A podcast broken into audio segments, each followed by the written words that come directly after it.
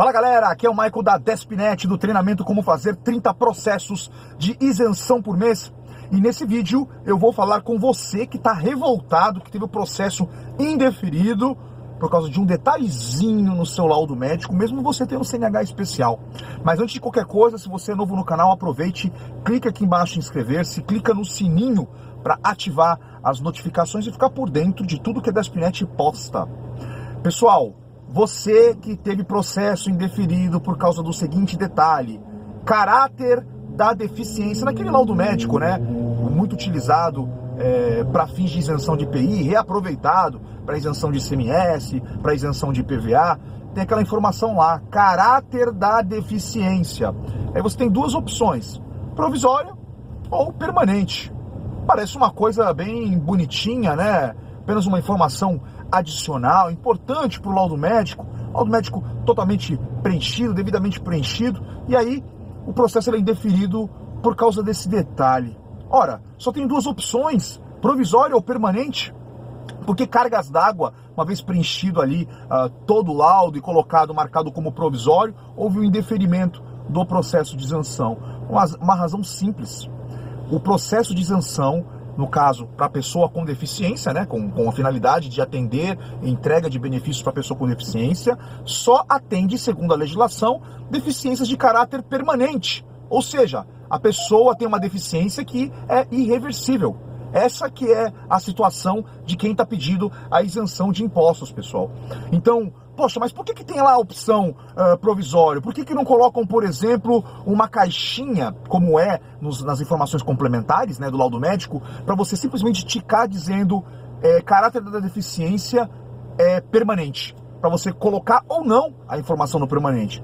Porque isso aí foi de propósito, cara. É uma pegadinha que indefere milhares, milhares, dezenas de milhares de processos o tempo todo, colocar lá a informação de provisório.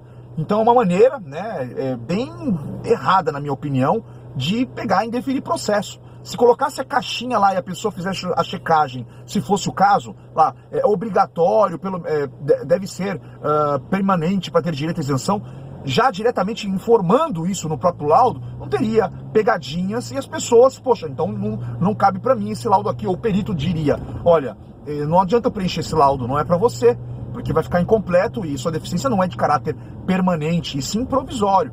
Então é por isso que os processos são indeferidos. Então, gente, não adianta você estar tá com uma habilitação ok, CNH especial ali, com as restrições, e você ter um laudo é, perfeitamente preenchido, só que com a informação anotada de provisório vai ter o processo indeferido, tá bom? Essa é a razão do indeferimento. Se você tá vendo esse vídeo, vai passar por uma perícia médica e tá indo lá levar o laudo, vai ter um laudo emitido nessa perícia médica, gente, já na hora verifica, olha, é, a caráter da deficiência aqui, ele é permanente. Se aparecer como provisório, você vai reclamar na hora. E se a pessoa lá, o perito falar, ah, mas o seu não é, peraí, doutor, peraí, doutor, eu tô aqui fazendo, uh, eu paguei essa perícia para emissão do laudo, do, da emissão do laudo médico, e eu não tenho direito a essa emissão desse laudo médico. O senhor deveria falar que eu não tenho direito a essa emissão. Mesmo que, obviamente, passou pelo serviço pericial e o médico identificou que você não tem direito, é devido pagar pela consulta médica. O que não pode é fazer lá, pagar de gatinho, fazer a consulta médica de boa, todo mundo feliz, você, o cara entrega o laudo para você, assina tudo bonitinho, só que é um laudo que não vale nada. Então fique de olho nessa situação para que você não, não caia numa armadilha dessas, tá bom? Não só pela parte do próprio governo, porque, enfim, já está na legislação, é uma pegadinha apenas que você tem que ficar ligado e não cair nela, mas especialmente de peritos que não querem se indispor com você ao final da perícia, para que você saia feliz ali da perícia médica e pague pela consulta.